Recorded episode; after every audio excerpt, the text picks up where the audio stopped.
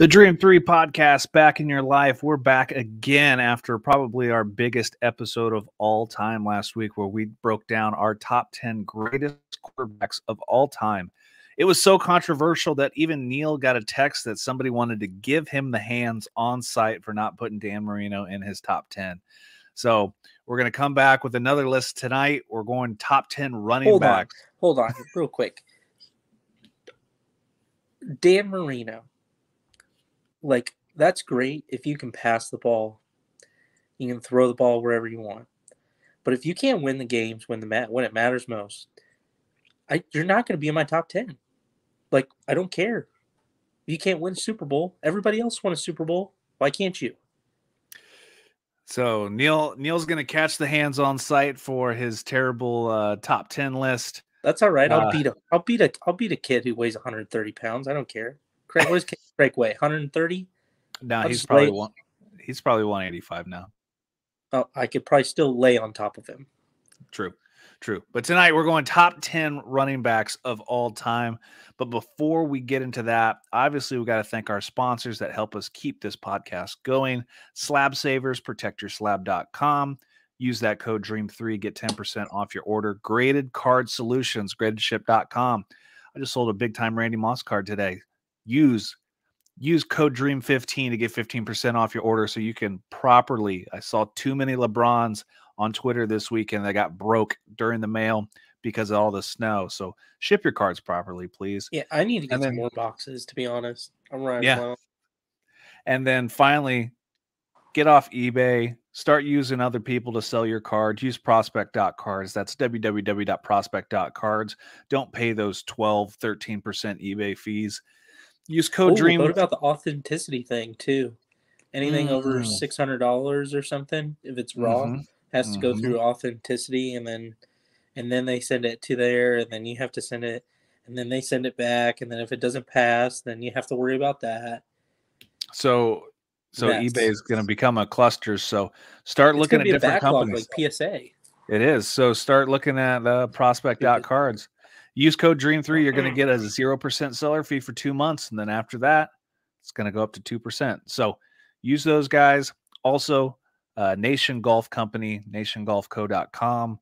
Uh, relive the glory days of golf. Great polos, great hats, great sweaters. Um, find them at nationgolfcompany.com. So back into it. We're going to start right off the top. I have to be honest. This weekend we had the NHL All Star Game, and today we had uh, the NFL Pro Flag Bowl. football game. All Star games suck. They're terrible. They're they're they're quite quite awful. I like I- I like the three on three all star game for the NHL. And I like the skills competition, but like even three on three, like it just kind of gets boring because they're not really trying. No one's trying. For sure. Like the only game that matters is the second game, and it's everybody gets a million dollars and it's split between 12 people. So everybody gets what, 80 grand? it's pocket change to them. So I'm They're thinking that, eh, and because you look at the NFL game today, it was basically a two hand touch football game. Nobody's, you know, playing. Nobody wants to get hurt. This and that. So if this is the case, instead of having bad football on TV, why can we not just like do the week or a couple days of skills competition and then be done with it? Like if Why nobody's, need that? The skills That- competition was stupid. it is, The but dodgeball game was sad, and that used Yeah. to be fun. So no, uh, what I would love to see is them go back to kind of the the older games, the bench press competition, the uh, precision passing competition. Um, what else? The- well, Russ did well The obstacle. the precision passing. Yeah, the obstacle course, The obstacle forty yard dash. forty yard dash, which we The- saw this. We they had that this weekend with Tyreek Hill and Micah Parsons. Micah Parsons beat Tyreek Hill. You could tell Tyreek Hill didn't even try. So He beat you Nick know. Chubb. Did, he he did beat Nick Chubb though, he did beat Nick Chubb. and Trevon Diggs. but I don't want to hear this. He beat Tyreek Hill. No. You know what they need to bring back is the uh the like the longest throw The longest throw because that like was yeah. back in the early 2000s like everybody was throwing like 65 yards. Could you imagine like Josh Allen and Patrick Mahomes? They're going to they need like a 120 yard field. So I want to say the record of the longest throw at the Pro Bowl was Aaron Brooks from the Saints. I think he threw 69. That was 2002 or 2003. It would be destroyed. It would be. It would be. Could you see Patrick Mahomes versus Josh Allen versus you know anybody else with a big time cannon? I mean, um, Aaron. I mean, it would probably be everybody who's oh, well, minus like Kirk Cousins. I don't think he can throw that far. Who else would? Kyler Murray. I, eh, Kyler Murray might be able to do it. Yeah. So instead of watching, you know, two hand touch football, just do the competitions and let's move on with the weekend. The guys don't want to play. It, it, it's you know it's incentivized in their contracts for making the Pro Bowl, and then obviously there's a winner and a loser of the game, and they're paid whoever wins and whoever loses. But no one's taken the Pro Bowl serious since Sean Taylor, and Sean Taylor was lighting punters up. Like he played hundred percent at all times. It didn't matter what game it was. Sean Taylor was lighting people up. Yeah, no, that was fun. Well, I told you this before we started. I said they need they need to make a new game, and, and instead of the Pro Bowl, we'll call it the relegation game. And it's like it's like the two worst teams in the league. They go and play. The loser gets relegated. The winner gets the first pick in the draft. Okay, the team that gets relegated, they're gone. Bye. See you later. You- can you can apply next year to get back in, but until then, sorry, you don't win. And then they can go play in the Canadian Football League or something. Yeah. Or European League. Or XFL or USFL Yep, or exactly. Do away with so- it. somewhere. I don't care. Um, Yeah, could be a uh, That at least gives somebody to put and and you know what? Even pay pay the people an extra hundred thousand dollars for the game. That's fine. Give mhm, them an extra so long. See ya. You have something to play for now. mhm, Since you mhm. couldn't get it done in the regular season, maybe this one will actually show that you know you care about your sport. Very true. Very true. Well, I think It'd our be fun. opinion. I think our opinion is just else, man. It's just we don't want to see the All Star games, and if you do, you got to try, like, Yeah. or do Give something else. Figure it out. Yeah. So it. Also, this weekend there was a big, or not a big, but there was a lot of auctions from Goldin. So a lot of sports cards, cases, memorabilia went up this weekend. There's still stuff going on right now, and they're even Yeah. having some auctions going on tomorrow where there's some nice stuff coming out. So let's just kind of touch on some things that got sold this weekend. I'm going to scroll through and kind of bring some of these things up. Yeah, you have you have the stuff that just sold last night, right? I had the stuff that sold last night. So we had a uh, 2001 Tom Brady Kaboom, the Green 101 Yes. PSA 8. So Tom Brady's record sales, you know, all time highs right now. Obviously, retirement. Uh, the Kaboom sold for $188,000. That is an all time record for any Kaboom card. Obviously, Tom Brady's. And at a PSA 8, I think that's that's a good deal for PSA 8. That's uh well yeah, but it's a one on one, so Very true. Yeah. it makes Um, me feel good about the gold kaboom Aaron Donald that I picked up. mhm. We also had another uh, Michael Jordan 86 Fleer PSA 10. Now, what's interesting to me is the prices of this seem to kind of be flattening out, especially at a PSA 10 level. Um, the final sale of the auction last night was $288,000. Um, if we remember, the peak of these Jordan 86 Fleers were uh, during, where it was 850, 860,000. And that was during the Jordan documentary. And after that, it seems like, and we've talked about this, we talked about this with uh, Retro Boomin.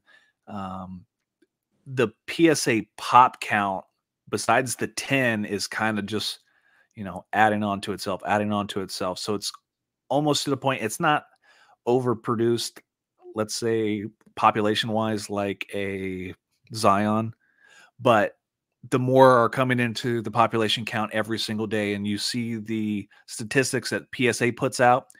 Jordan 86 Fleer cards are like the number one graded card that they Yeah. get. Yeah. It's a So, problem. There's too it- many of them. It is. So that's just going to drive the price of these down. So $288,000. I mean, it's climbed down from $800,000. And I think it's going to continue to just hit the floor and hit the floor and hit the floor. Yeah, I mean, I th- 208, I'd say like 240 to 300,000 is probably what you're going to see as far as from it moving forward, unless obviously like the more that like you know the rising tide lives off boats. So if Mhm. if like Curry starts to make some noise, if Braun starts to make some noise, Kevin Durant starts to make some noise, you know, if if those guys start moving up in their accolades and their possession all time, then obviously it's going to drive up Michael Jordan a little bit. Mhm. Um, I mean, Michael Jordan, the the Fleer '86 is probably the most iconic card in all of basketball, and um, it's. I mean, it's going to continue to be desired, but it's just it's hard to put that much value into something that's overly produced, Mhm, and which mhm. is exactly what's happening in modern day sports cards, ultra modern. You know, too many base cards. It's a base card. Too many of the same grade. too many var- price down. too many variations. Yep, anybody can get the card. It Yeah. just it makes it less desirable because everybody can just go out and buy one. Very So- true. Very true. And I, I mean, I was even, I thought my next card was going to be an 86 Fleer. Um, I didn't know what the grade was going to be, but you know, after us talking, like you, I feel like down the road, maybe five, ten years, you'd be able to pick up a PSA 10 for, you know, 25 grand, maybe, maybe even less. no, there's no way. You don't think It's- uh, so? No, because there's only 200. There's 317. Yeah, 10. three. So imagine like there's 317 people in the card community who have enough money to own that card in a PSA 10. I, like I believe that there's three. I think there's more than that pe- many people who want to own that card, and on Mhm. top of that, own multiples of that card, which dries up the well of availability. And I think that card will maintain its value. I think where it gets bad though is pretty much like PSA 8 and lower because Mm. there's like there's like 25,000 PSA 8s or BGS 8s. So you're telling me 20 like there's like the car community is getting bigger, but it's not that big and it's not Yeah. sustainable if there's 28,000 PSA 8s. but it does make a uh, there is a good point by by michael that comes up that the sticker the 86 sticker could be the next desirable thing Yes, I mean it's yeah, it's it's much less produced. Um i mean you had a but I think you're trying time. to change the course of history that hasn't happened yet in the last 50 years true and True. trying to tell people oh this is going to be the new card which it's been like that for the past 50 years so for well 40 whatever 46 years so it trying to tell people now just it, it just wouldn't work Um, True. but but but i still think like every person at some point should own a fleer 86 if they're truly a collector.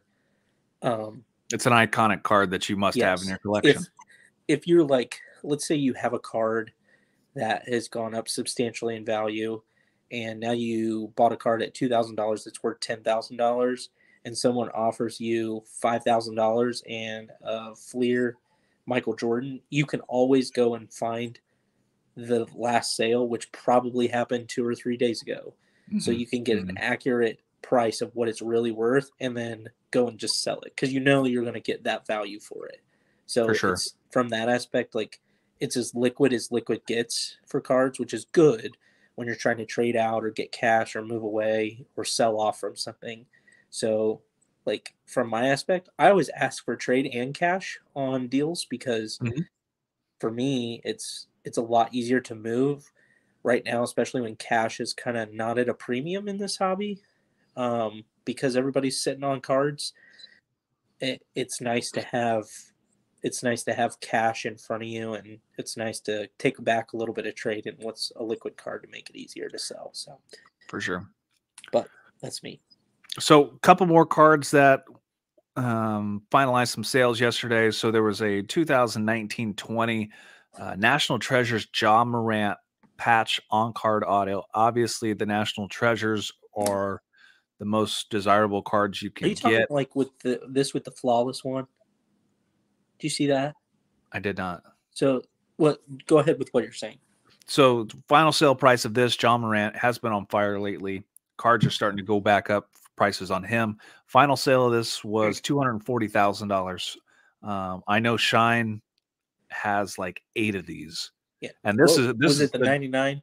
this is out of ninety nine. Yes. Okay, so there was a um I think there's one that I saw just scrolling through Instagram looking at stories where a Ja Morant NT PS BGS 8 or 8.5 was selling for the same price as a flawless Ja Morant Mm-hmm. PSA 10. And that's where I'm like, number one, do you not realize that the flawless is game worn? Number two, do you not realize the flawless is a PSA 10, which is um, Unheard of. uh, yeah. Number three, flawless is numbered out of 25 and it still has the rookie card emblem. Mhm. Why are we not turning to game used RPAs? Like it's from the game from his rookie year. Why are we not doing this? Like, Yeah. are we are we just too stuck in national treasures to understand like the card itself and what it all entails is much better and flawless than national treasures just because it says national treasures Agreed. and it's a napkin from a birthday party. Yeah. I- um Makes you're you're you're totally you're totally right because you know your napkin we don't know what it's it's not game used it's player worn which player worn could mean a whole bunch of different things um, Correct. always go always go game used or if you're in the soccer world match used over player worn Yep. um match used, event used, game used, whatever has a blood stain on it, Yes. keep it. Um had a mac jones kaboom green kaboom so that was uh one of one also it was a bgs 9 sold for 39000 i think that's not a bad price for a mac jones 101 No, but here's the thing: you're telling me Mac Jones is worth a quarter of Tom Brady? people are buying a lot of hype and we'll get into that as we keep going there's a couple more cards that we can really digest of take why all. This is gonna take all night. it, it might um obviously one of your favorite cards exquisite upper deck lebron james out of 99 patch auto uh sold for 1.3 mil last night kind of on par with what's been going on It's fair. one card that you Did, I what did the uh did the contenders out of a hundred uh Brady sell last night too? the contenders out of 100 brady is that playoff playoff contenders championship Yes. ticket yes that sold the bgs 8 Yeah. sold last night for 1.4 million Okay, so earlier this week, once the eight point five, there was an eight point five that sold for two point four. hmm So a BGS eight, and you're telling me for a BGS eight, I'm going to pay a million dollars less. Whoever got that got a steal. but i also think so there's this uh lebron rookie uh ultimate collection on card auto out of 250 it's a pristine so it's it's black labeled it's bgs 10s What, all what card is it?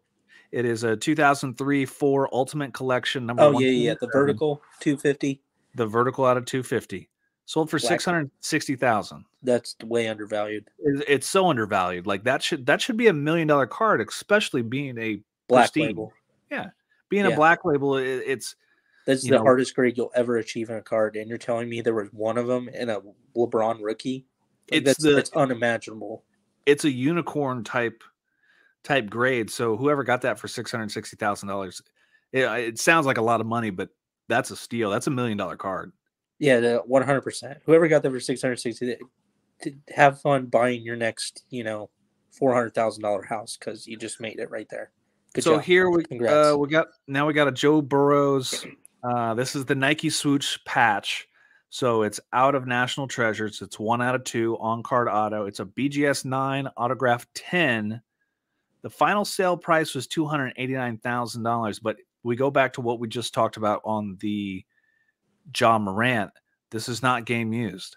This is player worn patch. So, so here's the thing with football post 2015 there were only like a handful of guys who ever had game use stuff as rookies.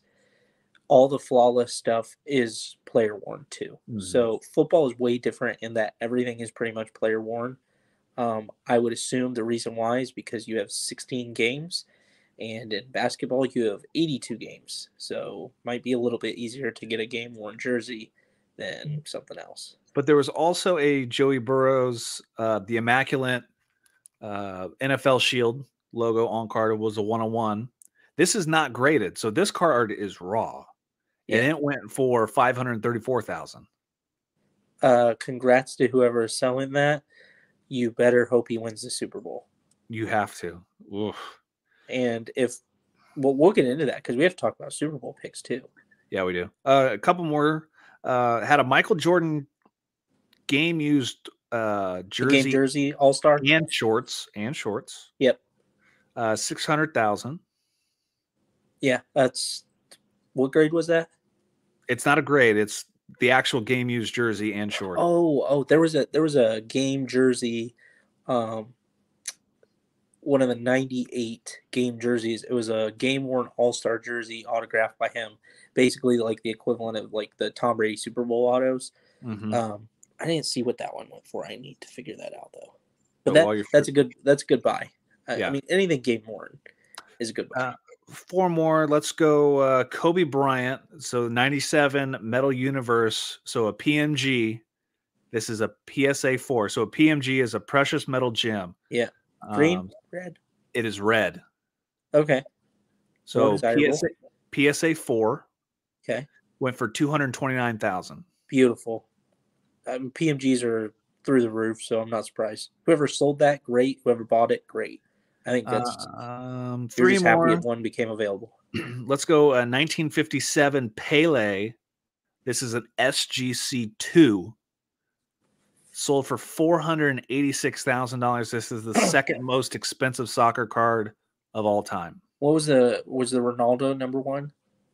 Uh, yes, Yeah, I mean Pele probably regarded as the vintage Mickey Mantle goat. mm-hmm. So four hundred thousand dollars seems pretty cheap, so especially compared to the rest of the other sports market. now let's go into the last two. The last two we're going to have big questions on because Oh, you're really taking a a swing at the hopes department.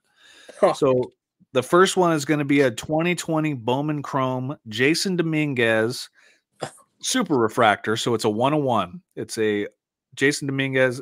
Is this an on card or is it a sticker? Um, I can't would-. It's hard to tell, but I, I think it's on card. It's a PSA 10, Four hundred and seventy whatever thousand dollars. four hundred seventy-four A guy who hasn't swung a bat in the major leagues. Mm. I don't care how good he is playing in the Dominican or single A ball. That's ridiculous. It's tough. That's the thing with prospecting. You are putting a lot of four hundred thousand dollars into a guy who, like you said, hasn't hit in the majors yet. Yeah, and you and he's got to sustain that. hmm hmm That's the problem. That's And ridiculous. then That's stupid. and then the final final card, your boy, uh 2019 National Treasures Zion Williamson National Treasures game patch auto or not game use patch auto, but patch auto RPA out of 99. This is a BGS 9.5 autograph 10 sold for $594,000. I'm going to tell This you right now. I would an take all-time high for any. 594,000 boxes of Krispy Kreme donuts before I would take that. It's an all-time record for any Zion Williamson card. Dude hasn't even played. Has he played a, a game this year? Did this? Somebody's just flaunting their money right now. This it makes no sense. It makes it, it doesn't because he hasn't played a full year of NBA basketball. It's stupid.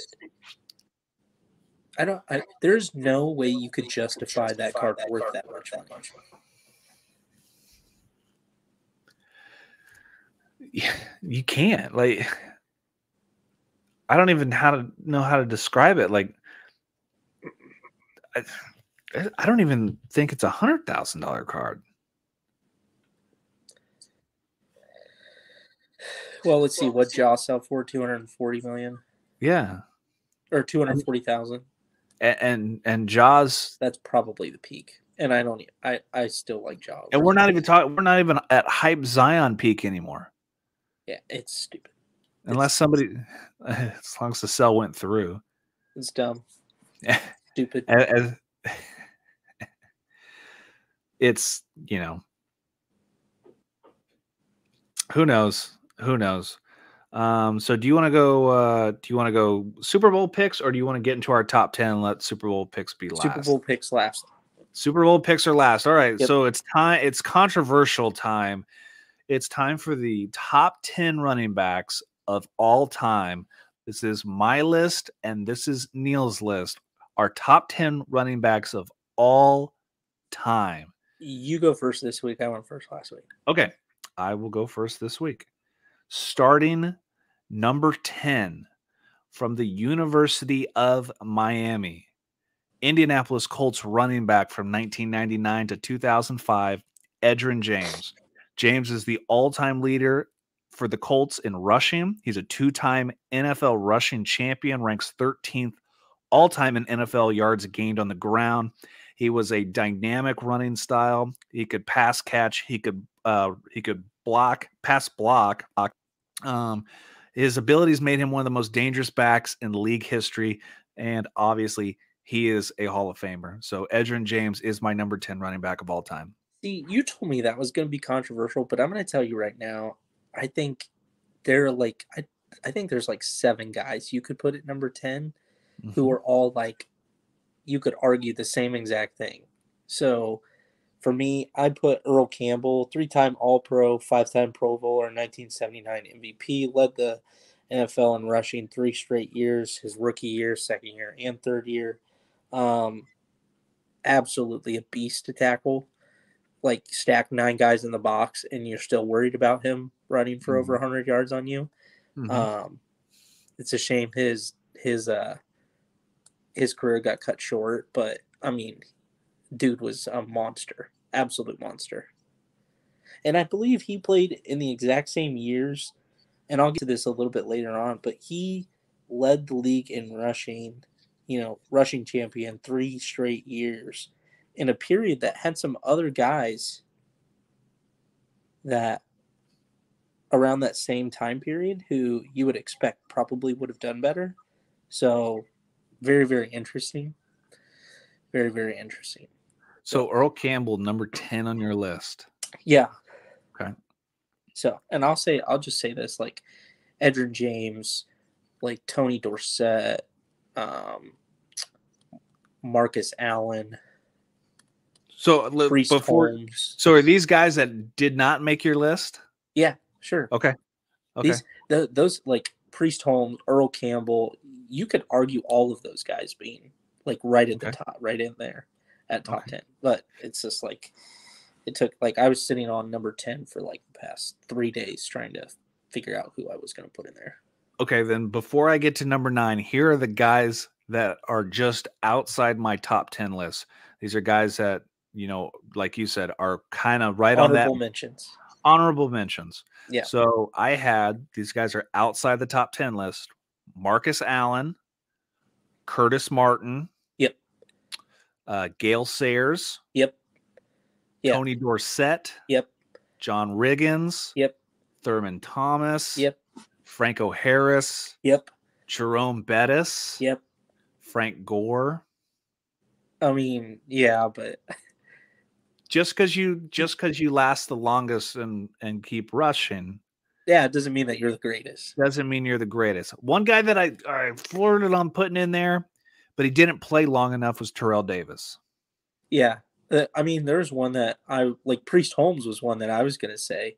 I mean, that guy was a monster. I mean, two years back to back, he had 48 touchdowns in two years. Mm-hmm. And he was like, he had over 2,000 yards from scrimmage in those two years, led the NFL in rushing touchdowns and rushing yards. Like, he was, he could have been onto something, but he just, he didn't stay healthy. So, yeah, no, I like, that's the thing. There's like 15 guys you could literally put in that number 10 spot. Yeah. But what I found out was like nine through one, I felt like was pretty consistent as far maybe the numbers are different, but I think those guys are always in there.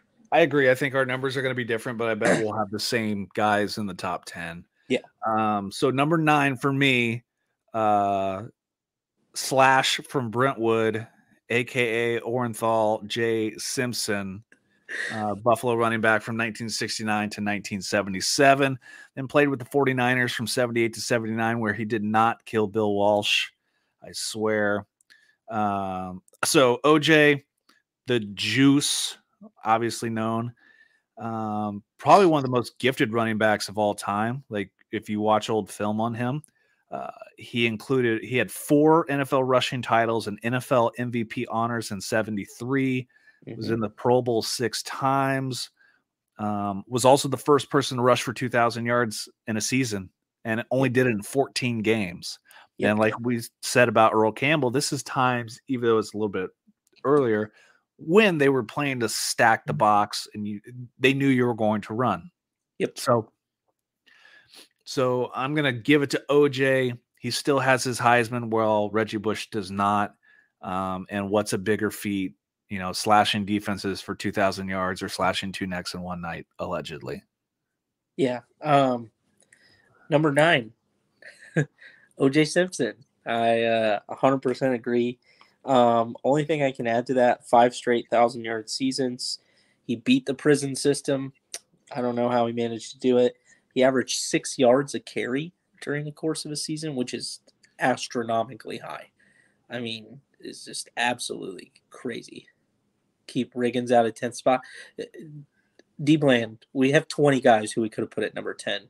It should have just been the honorable mention number 10 spot for these 20 guys. Like it really should have been. There's just so many guys out there. Um, I mean, R- Riggins was good. I mean, he was one of eight eight guys to rush for 10,000 yards. yeah. Yeah. I mean, And he's got a Um, Super Bowl MVP, which is tough. yep. The only other thing I added was a five time All Pro. So, Mm. um, but yeah, OJ Simpson was, and oh, and he averaged 143 yards a game um, during his 6.0 yard a carry season, 1973 MVP year. So, And he has a very interesting uh, Twitter account. So if you don't follow OJ, yeah, Yeah. you know, honestly, like growing up, I watched the movie Naked Gun and he's in all the Naked Gun movies.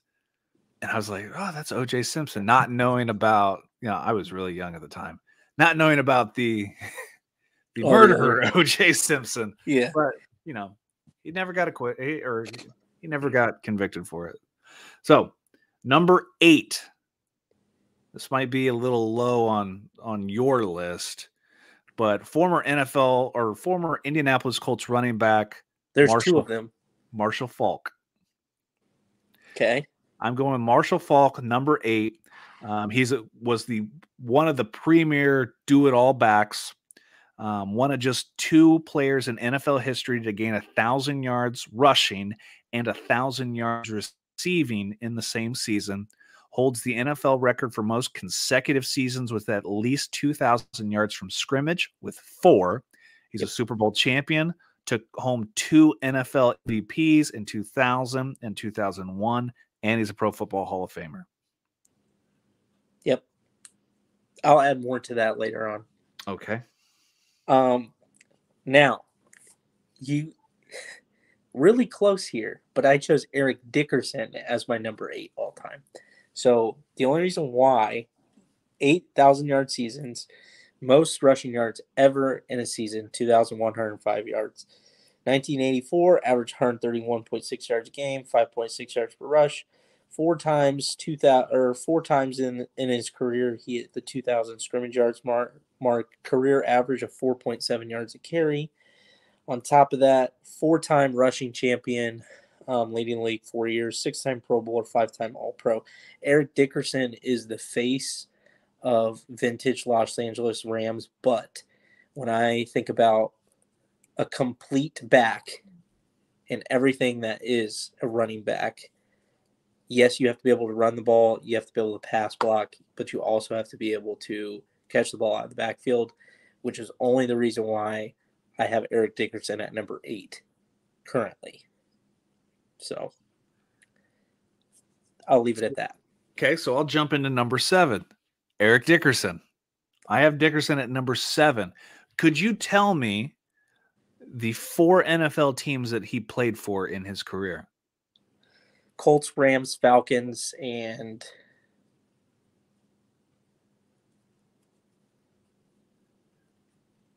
is it the Broncos? No, I can't remember the last one. The Raiders. Raiders. He was in the Raiders in 92. I remember the Falcons, and that was it. So I have Dickerson higher than Marshall Faulk. The reason being is his running style, how smooth he was. If you watch the film of Eric when he wanted to gain on people, it just never looked like he broke stride. He just got faster. Yeah, yeah. People forget Pure that runner. he was six foot three playing running back. Amazing. And you look, he played 146 games. He had 13,259 rushing yards. He averaged 4.4, had 90 rushing touchdowns, 15,396 yards from scrimmage, 96 total touchdowns. Uh, he was obviously a Hall of Famer and the NFL all 100 all team in 2019. Like, like you said, when you think of vintage running back, of the Rams, or just you think of the Rec Specs, mm. you think of Eric Yes. Dickerson. Yeah, no, I mean Dickerson, eh, his pure running style was something that, like, the, here's the comparison that I that I was always trying to like figure out who I wanted ahead of the other one, and it was because Dickerson, yes, pure runner, but there's more than just taking the ball and running like there is in the NFL now, and yes, it was it was great back in vintage football, 1970s and 80s, to just be a pure runner. But if you have that added ability of catching the ball like a Marcus Allen, you you make it very hard to stop you in just your one dimensional way. You become Mhm. a dual threat back, which is important, I think, in how the game is evolving. But I also think it's just important overall when we talk about the greatest running backs of all time. Yes. So- Um, that is one reason why I had Eric Dickerson at eight. But I will move on. Some people probably will not like this. Some friends of mine. I have Adrian Peterson at number seven.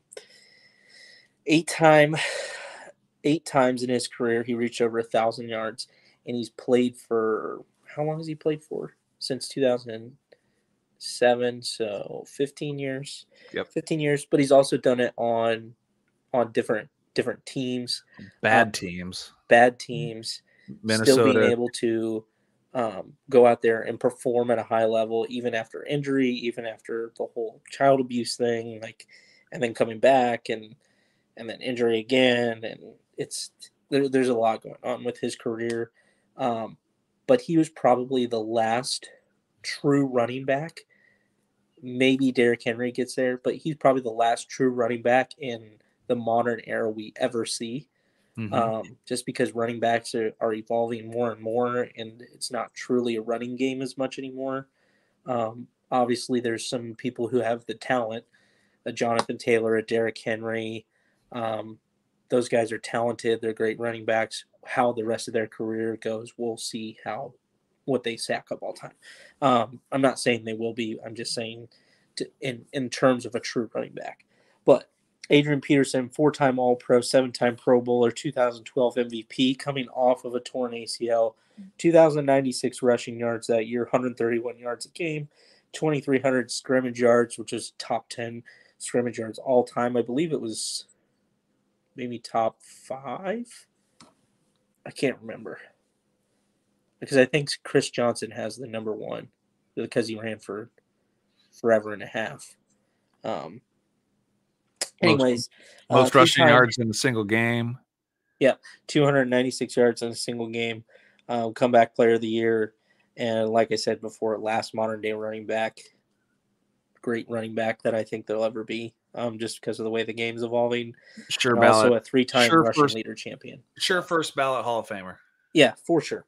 Um, yeah, I mean, great player. Um, probably the last guy will I, I probably the last guy I will ever see truly like a true running back in my eyes that I got to see will be Mhm. Adrian Peterson. I mean top top 10 guy all time. So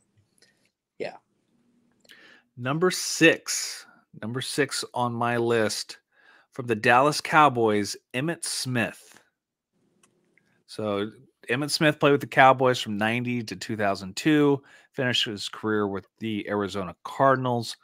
You know, Emmitt's ability to successfully attack opponents' defenses, unlike any running back in NFL history, helped him become the NFL's all time leader in rushing yards. He also holds the NFL record for career rushing touchdowns, season with at least a thousand yards, 11, as well as the record for career 100 yard rushing games, 78. Emmitt won four uh, NFL rushing titles, was a two time NFL MVP, 92 and 93. He's also a three time Super Bowl champion. Um, and he's got a Super Bowl MVP to his name. Um, you look at his game, he played 226 games. Um, he had 18,355 yards, average 4.2 yards per carry, 164 rushing TDs, uh, 21,579 yards from scrimmage, which has 175 total touchdowns. Pro Football Hall of Famer in 2010 and uh, NFL 100 All Team in 2019. So I have Emmitt Smith.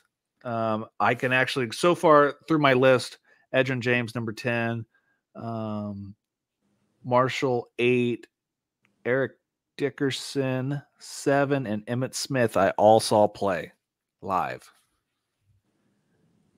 it's pretty good. It is.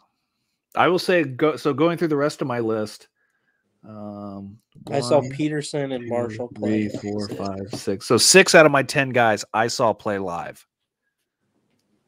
Yeah. So for me, number six, Emmitt Smith. Number six, Marshall Faulk, seven time Pro Bowler, three time All Pro, one time Super Bowl champ, um, two time MVP. Also finished second in MVP voting, MVP voting, voting as well. So potential could have been three time MVP. Um, seven times ran for a thousand yards in a season. Um, over his three year span from 99 to 2001, ran for 5.3 yards per carry up to 5 point in his first year was 5.5 yards 5.4 and then 5.3 1300 rush yards 1000 receiving yards and 2000 scrimmage yards four times. Um first like you said before first person to ever do the thousand and 1000 and thousand club. Um that's pretty unnotable. Um also had over 22 touchdowns in three seasons was a part of the greatest show on turf um which I think we can all attest to was probably one of the greatest offenses of all time uh, ever constructed. And then uh, averaged over 100 scrimmage yards a game for seven seasons. Um, yeah, I mean, Eric Dickerson, that's why I said it was like Eric Dickerson and Marshall Faulk. I mean, you're talking about the two greatest players and probably, well, so far, two greatest players in Rams franchise history um, from the And- modern niche area, minus Deacon Jones, Merlin Olsen, and those guys.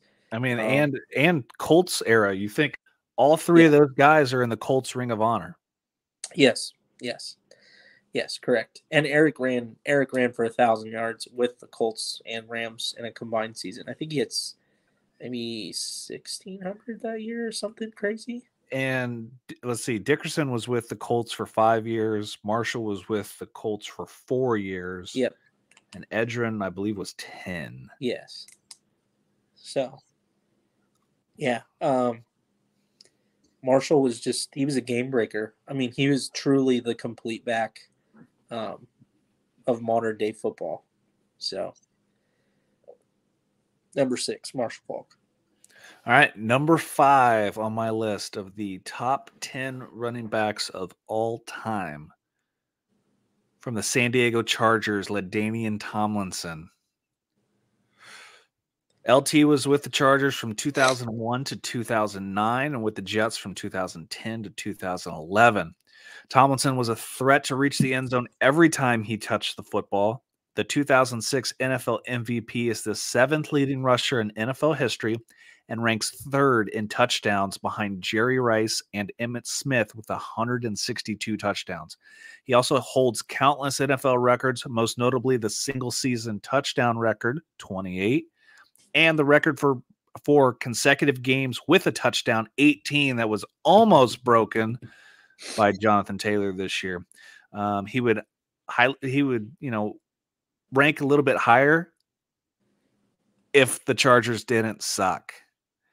Because if you look at LT's career numbers 170 games, 13,684 rushing yards, averaging 4.3, 145 rushing touchdowns, 18,005 or 456 yards from scrimmage with 162 total touchdowns.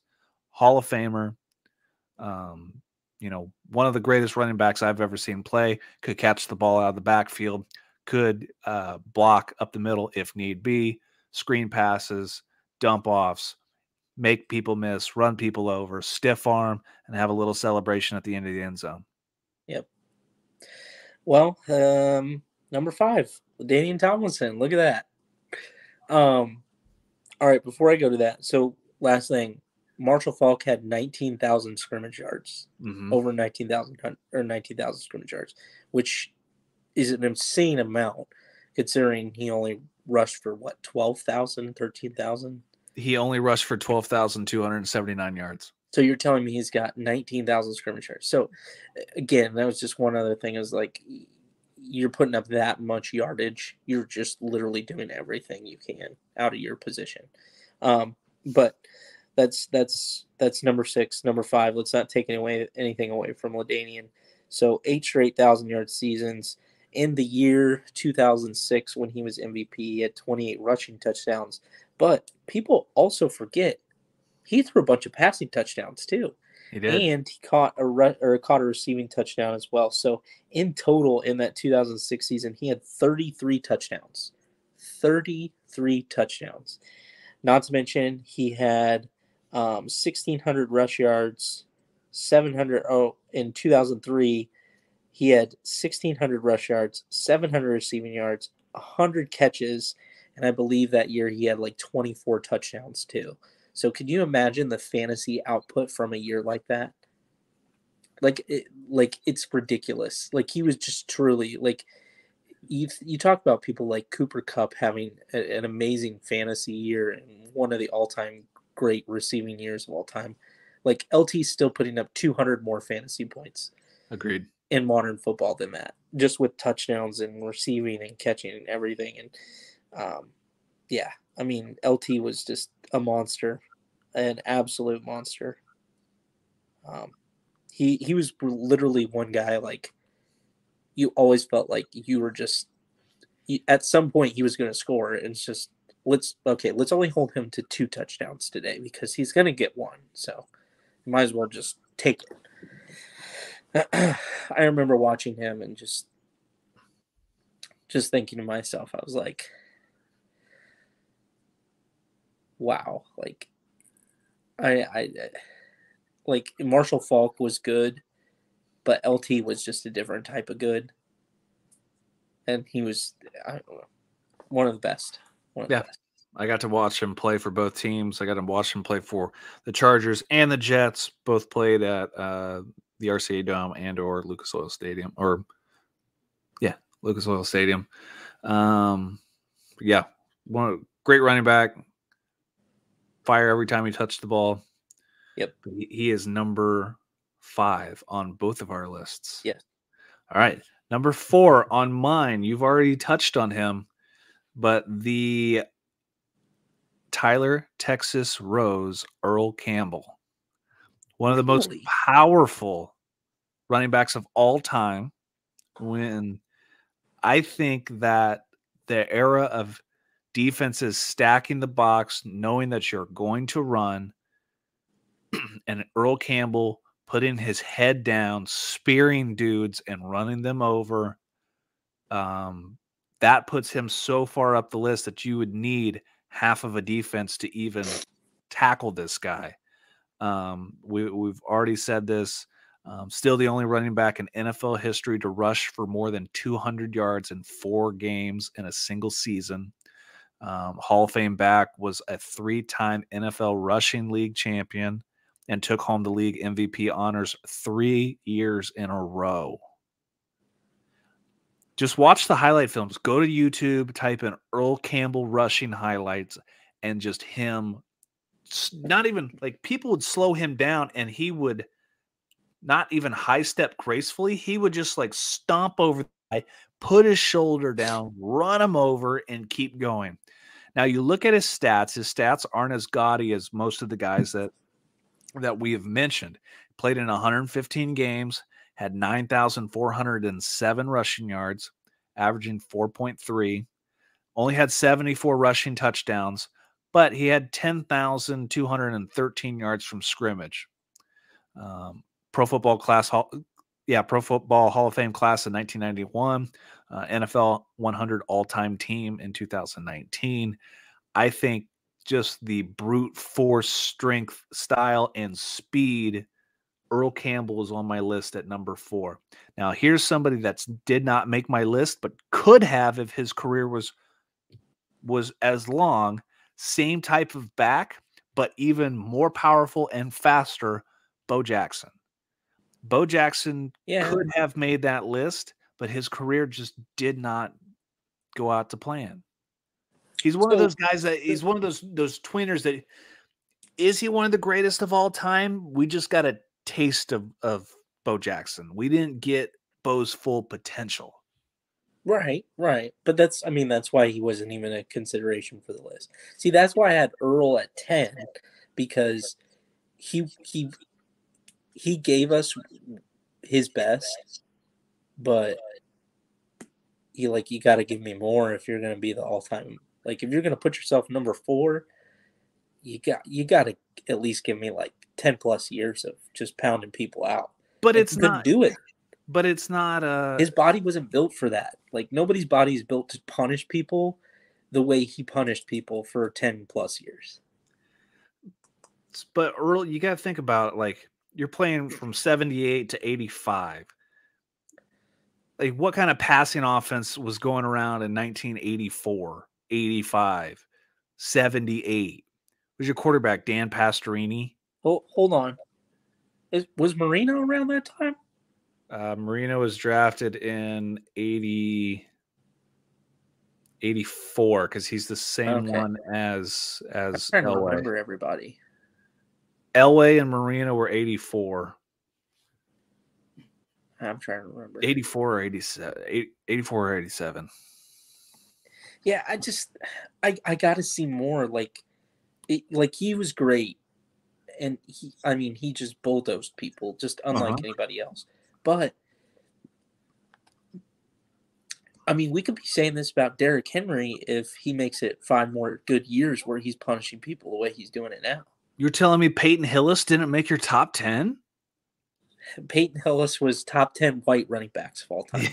the, the albino rhino did not make your top 10. I'm shocked. Top 10 Madden covers. Yeah. He made the Madden all time running backs. What a trash Madden cover. Okay.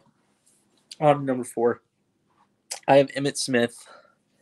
So to I don't know if I can add really any much more than um, he averaged 110 yards and 110 yards a game, few times, four time rushing title, all time leader in yards, um, second all time in touchdowns. I think longevity is what helps him. You're talking about a guy who's what three times Super Bowl champion, played what 16 years in the NFL, but played at a high caliber. Um, 11 11,000 yard seasons. Like no one. No one's good. No one will ever touch that ever again. And I think the longevity of doing that kind of brings him to like you're able to be that good for that long. Like Frank Gore couldn't even do it, and he's been playing for longer than I've been alive. Played uh played behind a really good offensive line in Dallas too. He he did. He did. But at the same time, you still got to go out there and produce like Ezekiel Elliott for the past what five years has played behind one of the best off top five offensive lines in in the NFL, but doesn't mean he's always producing. You know, mm-hmm. I, I, I, I just think I think Emmitt Smith at number four I think is is is fair just from the sheer sheer aspect of longevity and being able to produce at an all time level for that long. You know, that's why. And I hate Cowboys. I absolutely hate Cowboys. So go ahead. Number three. So I, I got a feeling number three, two, and one for us are the same players, but I think the orders Hold might on. be different. Did you have Adrian Peterson in this list? I did not. You didn't have Adrian Peterson. You you might want to go apologize to Justin and Alex before they come on this and just bite your head off. I I just I did not have Adrian Peterson on this list. He did not make my top 10 list. I was flirting with it. I would say you could if I was to exchange him for somebody, I would exchange him with OJ. I don't know, man. 296 yards in a game. You telling me you can't put that? And it was against the Chargers. Okay, so okay, so then that's like saying who was it? Was it uh uh was it Priest Holmes? Was it yeah. Priest Holmes who ran 280 something yards against the Browns?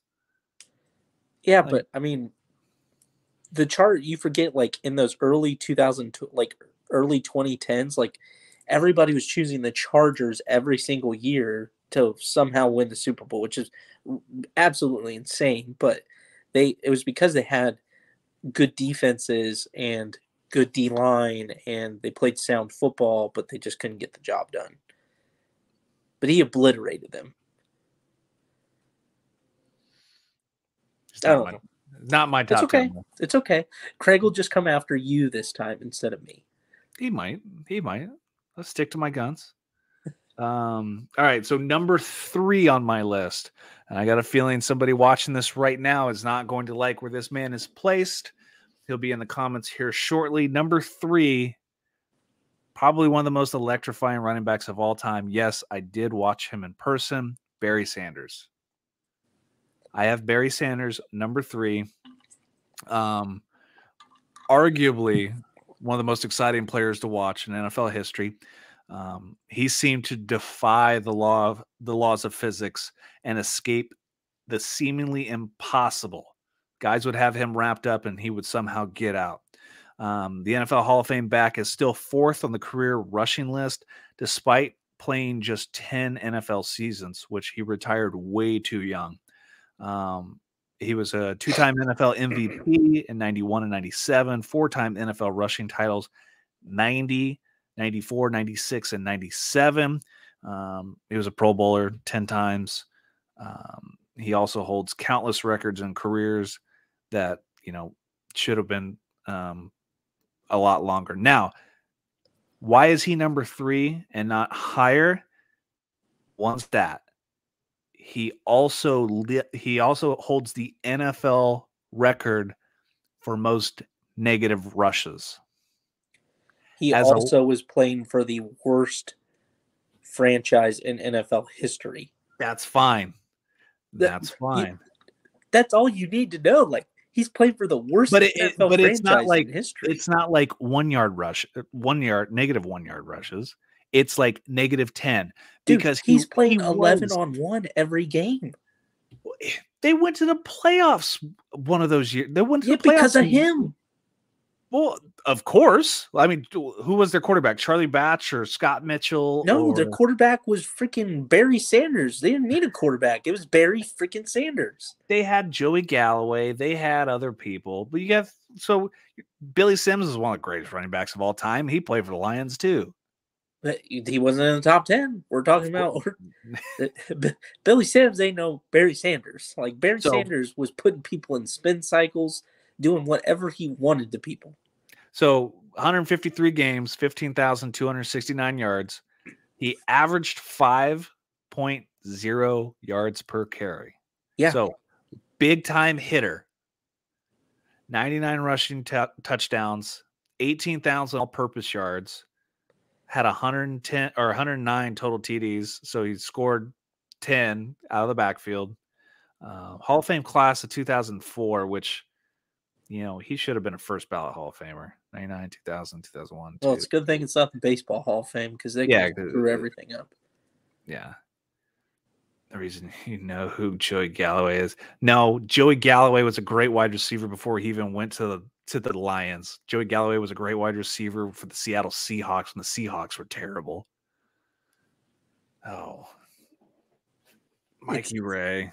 All but heard about Barry Sanders being number three. So I, I mean, so who's your I can tell you who your number three is. Uh, Please. Walter Payton. Yes. Yeah. And there's a here's here's the thing. Like what what killed me when I was really like putting it down to it. So I'll just go over this. 10 time 10 times rushing for a 1000 yards.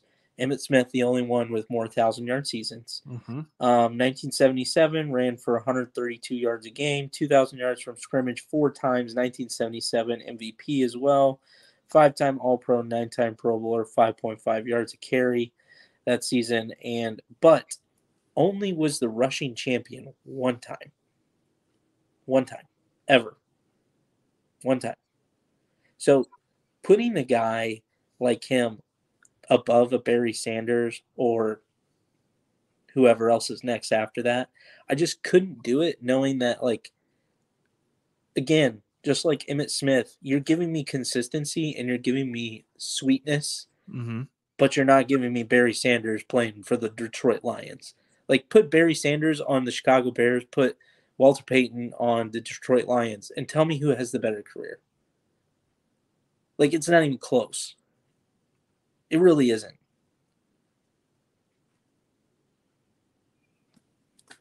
That's all I got to say.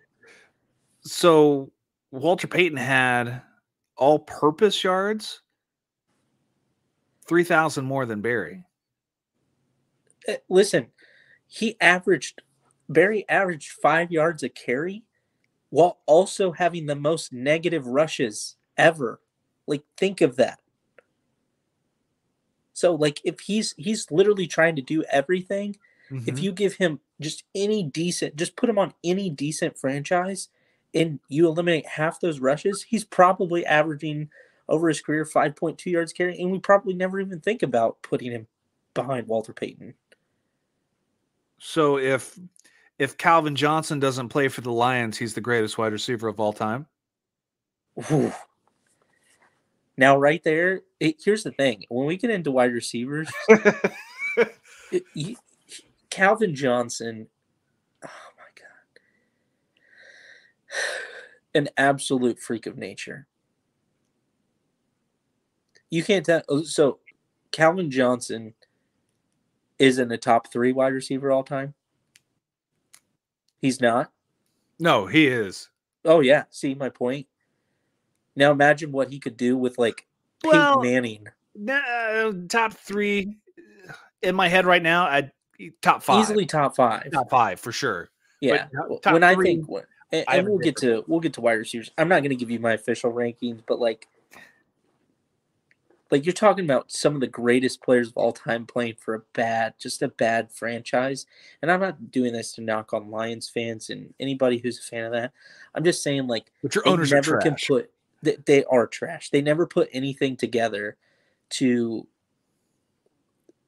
like help their players or give them the right contracts they deserve but to also build a team that is worth like rooting for and has a potential to win anything You mean like the Cincinnati Bengals, whose owner has yet to give them an indoor practice facility, so they practice at the University of Cincinnati? yeah well they have joe freaking burrow now so They do, they do now. But now, how do you pay for all those players?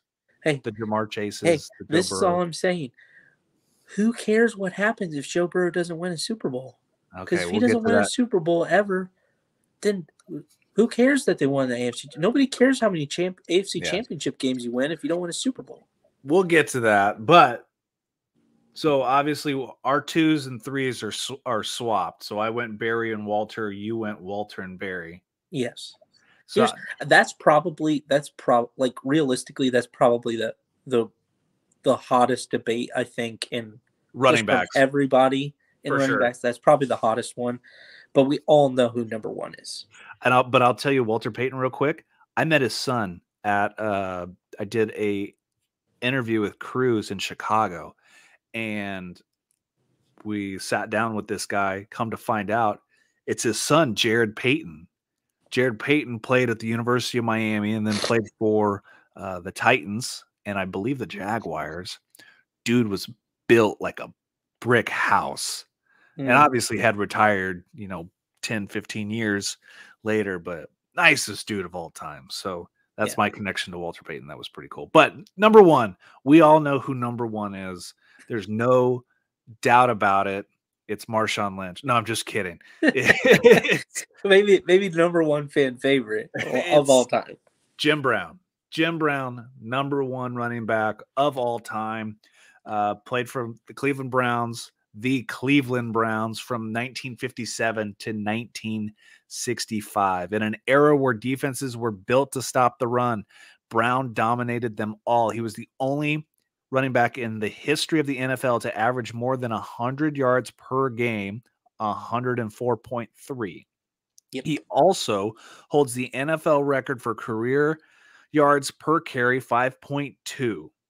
Brown was an eight time NFL rushing champion, four time NFL MVP, and he was selected to an all pro selection eight times during his Hall of Fame career.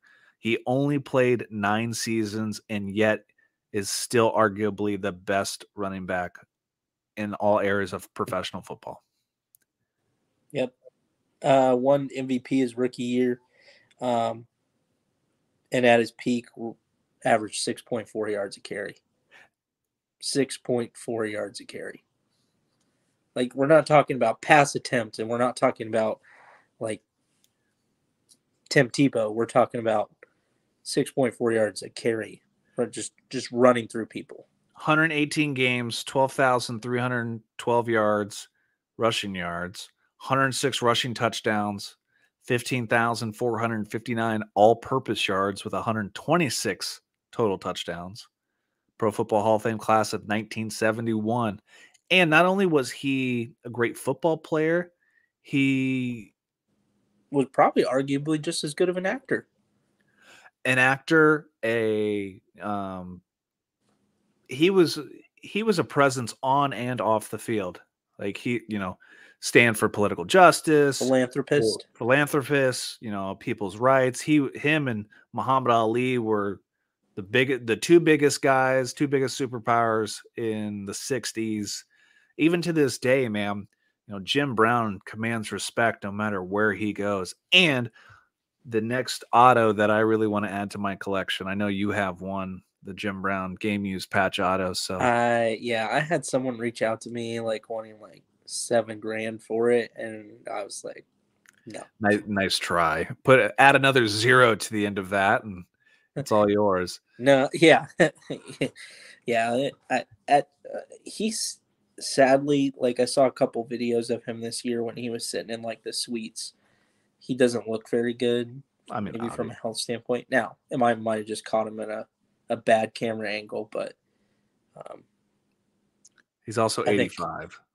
yeah, I think a guy like him is get gets forgotten, but he was like to just say like, oh, I I I, I played nine years, but like. I just kind of want to go act, so I'm gonna just quit football because it's it was fun, but it, it like yeah, it wasn't very fun because like I just beat everybody. So I'll, I'll see you later. I'm gonna go try this now. Like, he, could you imagine if he played 15 years? I I couldn't. like let, ho- hold on so let's do this he retired in 1968 seven, six, five. He uh 65. All right so let's do this i'm gonna look up we'll go on to the next thing i'm gonna look this up Well, I was going to add this in 1983, 17 years after retiring from professional football, Jim Brown thought about coming out of retirement to play for the Los Angeles Raiders. Just because Franco Harris would was going to break Brown's all-time rushing record. Uh, Jim Brown disliked Harris's rushing style and criticized the Steelers running back tendency to run out of bounds instead of run over his opponents. Yeah, I have no doubt that Jim Brown would have been able to to carry that. So his last year was 65. Mm-hmm. So in 66, it was Gale Sayers and Jim Nance, and then Jim Nance and Leroy Kelly, and then Paul Robinson and Leroy Kelly, and then Gale Sayers and Dickie Post. You can't tell me for four or five more years. And those guys were averaging like a thousand, twelve hundred yards. You can't tell me for five more years he, he wouldn't be the rushing champion for five more years. He would be absolutely. And then how many more MVPs and how many more championships? Like it, it would not have been close. Would not have been close. He would have owned everything. and people forget that Jim Brown was the first color commentator for the UFC. Yes. Yeah, Jim Brown. Jim Brown hands down. Mikey Ray No hates question. Mikey Ray hates that. He said, "Not Jim Brown." It- it- Mi- Mikey, are you still stuck in 1980? Like, are you still stuck? Are you still stuck and can't ever get you know out of Yeah. your So- 1980s, 1990s? So in, in Mikey's, and Mikey says uh, Barry Sanders is number one through ten. Mikey Ray needs to do okay. Mikey, um you need to call 911, ask for the help hotline and check you into a rehab center. Okay? I know drugs are hard, but you can beat this, okay? Jim Brown, number So, one. quick recap: number ten through number one on my list: Edgerrin James, O.J. Simpson, Marshall Faulk, Eric Dickerson, Emmitt Smith, LaDainian Tomlinson, Earl Campbell, Barry Sanders, Walter Payton, Jim Brown. Yep. Neil, your top ten list. Earl Campbell, OJ, Eric Dickerson, Adrian Peterson, Marshall Faulk, LT, Emmitt Smith, Walter Payton, Barry Sanders, Jim Brown. So it wasn't we weren't as far off difference wise as you know I, I- thought we were going to be. Like you like you said like that top that li- 9 10 list 9 10 you could have put just about anybody and then there's a ton of them 11 through 25. Yeah. I mean, if you think about it, eight out of the 10 guys we, we all had on the same list. Hmm The Mm. orders were just a little different. And then, what was it, two or three, th- or three of the guys we had in the exact same position? Yeah, I, I honestly felt like running backs was a little bit easier to do than quarterbacks. Wide receivers, I think It's- there will be a little more variance. I I think so, the too. top five will be the top five will be similar, but outside of that will be very very different. 6 through 10 is going to be kind of I haywire. I would have even my say like probably five through ten or four through ten could be a little bit different. I have my top I have my top 3. And they've been my top 3 for quite a number of years. We'll save that for next Monday. Yeah, I think. I mean, top two for sure has been always been the top two, but that's all I can say. Okay. But now, next week, Super Bowl. Your Los Angeles Rams A week from today, versus actually, a week from today, the game should be ending. right now at 9:45 p.m. Eastern Standard Time Hopefully, ending with the winner being and the score is what, Deal?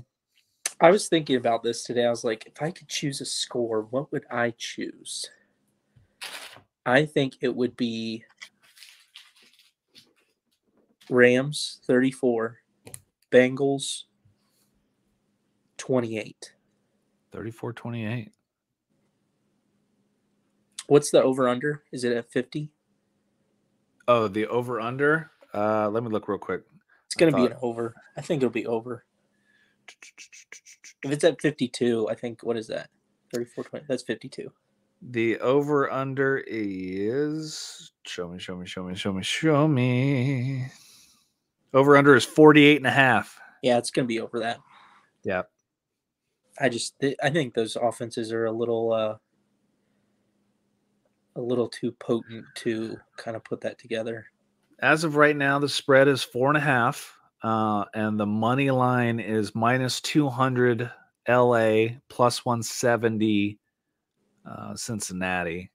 Doesn't get me excited enough to bet on Cincinnati, but I I am going to pick them to win the game. I'm going to say it's going to be a very close. It's going to come down to the last possession. Another McPherson field goal. No, I think it's going to have to be a touchdown. And I'll tell you what I think happens. I think Matt Stafford makes a mistake in the fourth quarter, whether it be an ill advised throw or an interception that gives the Cincinnati Bengals the ball back with a drive or two left. So I'm going uh, 29 27 Cincinnati. I still think so. No matter what score is, you can't tell me that this hasn't been the best playoff football probably in the history of the NFL. I, this, I yeah, I 100% agree with that. This has saved the NFL season. Yeah, I, I agree. I mean, when you take out when you take out all the big dogs, but you give you give the fans this great of football, mm-hmm. it's I think it, it makes up for it. I I just hope as a Rams fan that it, what see what I see coming down to it is, and what I've seen probably the last four or five games from us. Uh-huh. The defensive line is really picking up, and they pick up in that fourth quarter. And I think I think part of part of the issue with the Buccaneers game was all those turnovers that just put your defense in a bad position. And you're playing the greatest of all time. Against the Cardinals, they picked it up in the fourth quarter and they just dominated the line of scrimmage against a terrible offensive line. And Kyler was just running around. And Aaron Donald looked great. I think in in the game against uh, um, the the Niners, we just we dominated the fourth quarter. And and I I just think as much as Joe Burrow has like I don't want to say gotten lucky, but gotten a lot of breaks and just everything kind of fallen for them. Like how I mean, you it's one game, so anything can happen, but how mm-hmm. many times can everything fall your way? You know what I mean?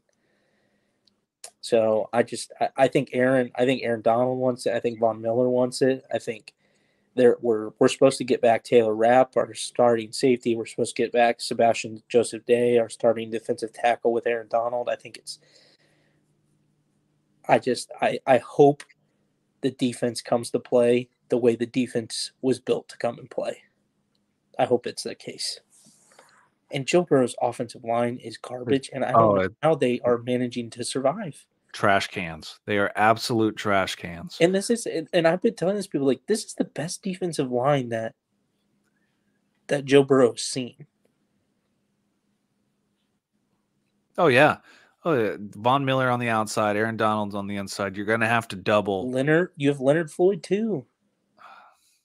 Like they all have, they all have, they all have ten plus sacks. Mm-hmm.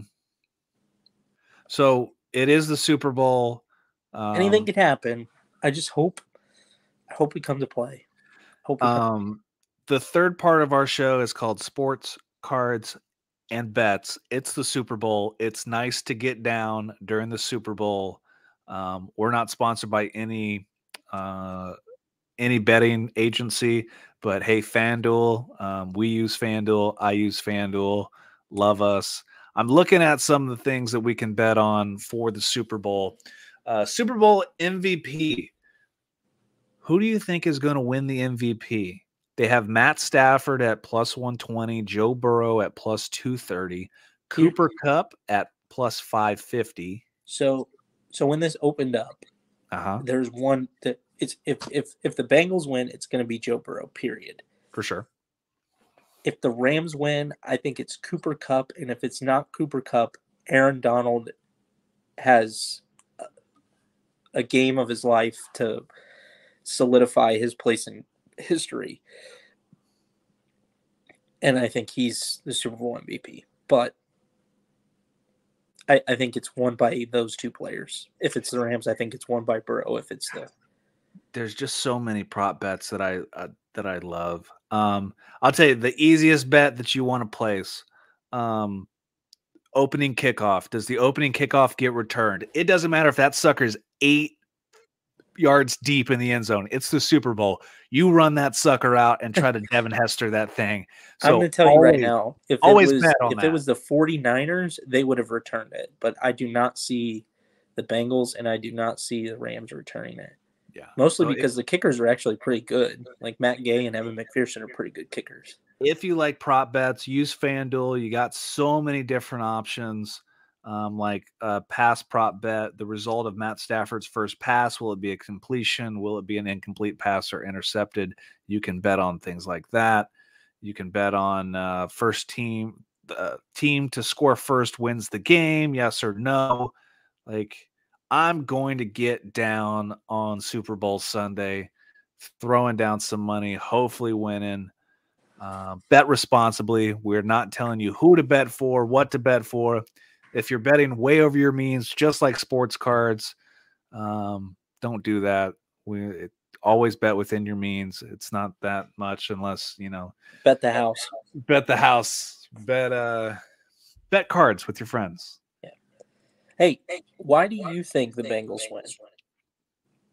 I think it's just some it's it's toughness and tenacity. It's gonna lay hundred percent on Joe Burrow's shoulders and him being that Patrick Mahomes esque gonna have to run around, run around, make a play, do something like his team honestly sucks. They're terrible. Like, but I think the swagger, confidence, and attitude that Joe Burrows brings helps his team stick together. Don't know what he's like inside the huddle or what he tells his team, but you know, Joe Burrow, the way Joe Burrow is, you know, they're calling him Joe Cool, Joe Brady, Joey Franchise. The team goes with him. So if Aaron Donald and Von Miller and Leonard Floyd can get to him early and often, like their job should be to find out who the backup quarterback is. See, I will say this: Von Miller already has a Super Bowl MVP. He does. He's used to playing in this game. Was that against?